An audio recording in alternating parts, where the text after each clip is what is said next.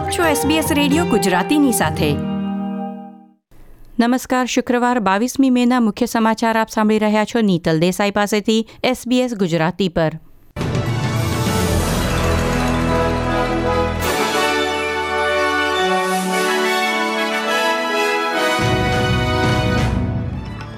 આજના મુખ્ય સમાચાર, પહેલી જૂનથી ન્યૂ સાઉથ વેલ્સના રેસ્ટોરન્ટ, પબ અને ક્લબમાં અંદર બેસનાર લોકોની સંખ્યા પચાસ સુધી વધારવામાં આવી રહી છે.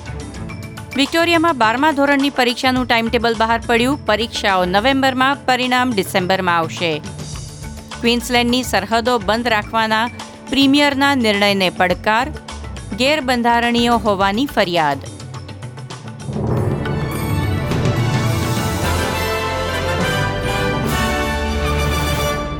પ્રસ્તુત છે સમાચાર વિગતવાર.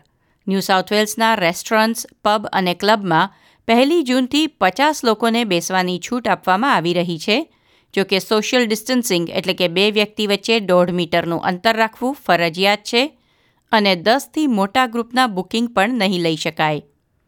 પરંતુ મનોરંજનના મોટા સ્થળો, જે વ્યક્તિ દીઠ ચાર બાય ચાર મીટરની જગ્યા ફાળવી શકે, તેવા સ્થળો હવે પચાસ લોકોને અંદર બેસાડવાની છૂટનો લાભ લઈ શકશે.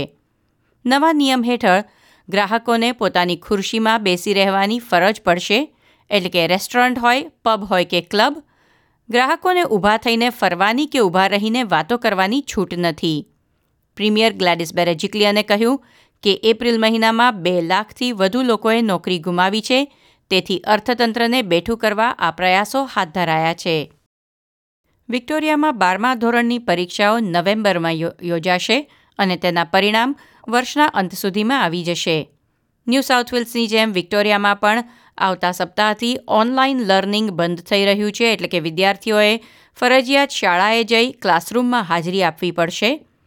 તેની સાથે જ વિક્ટોરિયાની રાજ્ય સરકારે યર ટ્વેલ્વની પરીક્ષાની તારીખો પણ જાહેર કરી દીધી છે. બારમા ધોરણના વિદ્યાર્થીઓ માટે પહેલું પેપર નવમી નવેમ્બરે છે. ત્યારબાદ જે તે વિષય માટે ટાઈમટેબલ બહાર પાડવામાં આવ્યું છે અને તમામ વિષયોની પરીક્ષા બીજી ડિસેમ્બરે પૂરી થશે. જેનો અર્થ છે, ડિસેમ્બર મહિનાના અંત સુધીમાં વિદ્યાર્થીઓને યુનિવર્સિટી એડમિશન માટે જરૂરી એટાર જણાવી દેવામાં આવશે. કોવિડ નાઇન્ટીન મહામારીના નિયંત્રણોને લીધે બારમા ધોરણની પરીક્ષાઓ વિશે અનિશ્ચિતતા હતી, પરંતુ હવે ન્યૂ સાઉથ વેલ્સ અને વિક્ટોરિયા બંને રાજ્યોમાં રાબેતા મુજબ પરીક્ષા યોજવાનો નિર્ણય લેવાયો છે. ન્યૂ સાઉથ વેલ્સમાં ગયા અઠવાડિયે પરીક્ષાનું ટાઈમટેબલ બહાર પડ્યું. તે મુજબ, વીસમી ઓક્ટોબરથી અગિયારમી નવેમ્બર વચ્ચે ન્યૂ સાઉથ વેલ્સમાં બારમા ધોરણની પરીક્ષાઓ યોજાશે. ન્યૂ સાઉથ વેલ્સના જ વધુ સમાચાર જોઈએ તો એંશી વર્ષીય મહિલાના મૃત્યુ સાથે ઓસ્ટ્રેલિયામાં કોવિડ નાઇન્ટીનને પગલે થયેલા મોતની સંખ્યા એકસો એક પર પહોંચી છે.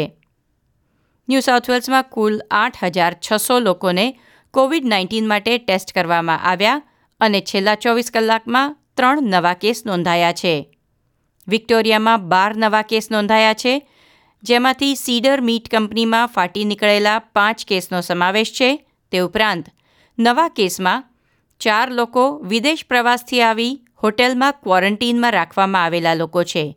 તો અન્ય ત્રણ સંભવિત સામુદાયિક સંક્રમણના કિસ્સા છે. ક્વીન્સલેન્ડમાં કોવિડ નાઇન્ટીનના કોઈ નવા કેસ થયા નથી ન્યૂ સાઉથ વેલ્સમાં સૌથી વધુ કેસ નોંધાઈ રહ્યા છે. તેથી રાજ્યના ચીફ મેડિકલ ઓફિસર કેરી ચેન્ટે લોકોને એકથી વધુ વખત પરીક્ષણ કરાવવાની વિનંતી કરી છે. તેમણે ચોખવટ કરતાં કહ્યું કે શિયાળામાં શરદી ઉધરસ અને શ્વસન સંબંધી અન્ય ચેપમાં વધારો થઈ રહ્યો છે. એટલે જેટલી વાર નવા લક્ષણો દેખાય, તેટલી વાર કોવિડ નાઇન્ટીન માટે પરીક્ષણ કરાવવા જવું જોઈએ. આંતરરાજ્ય પ્રવાસને મુદ્દે ન્યૂ સાઉથ વેલ્સ અને ક્વીન્સલેન્ડ વચ્ચેના વિવાદમાં નવો ફણગો ફૂટ્યો છે. વન નેશન પક્ષના પોલિન હેન્સને કહ્યું કે રાજ્યની હાલની આરોગ્ય વ્યવસ્થાને જોતા સરહદો બંધ કરાવવી ગેરબંધારણીય છે અને તે સામે તેઓ ફરિયાદ નોંધાવશે.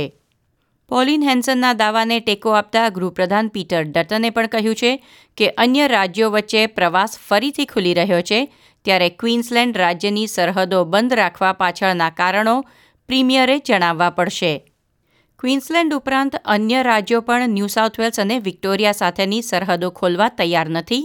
નોર્ધન ટેરેટરીના મુખ્યમંત્રીએ બંને રાજ્યોમાં વધતા કેસ ટાંકતા કહ્યું હતું કે રાજ્યના નેતાઓની આ ટીકા નથી તેઓ બનતા બધા જ પ્રયાસો કરી રહ્યા છે, છતાં બંને રાજ્યોમાં કોવિડ બીમારીના નવા કેસ રોજ નોંધાય છે તે હકીકત છે.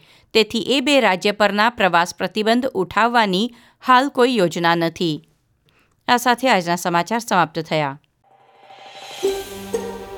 આ પ્રકારની વધુ માહિતી મેળવવા માંગો છો? અમને સાંભળી શકશો Apple podcast Google podcast Spotify કે જ્યાં પણ તમે તમારા પોડકાસ્ટ મેળવતા હોવ.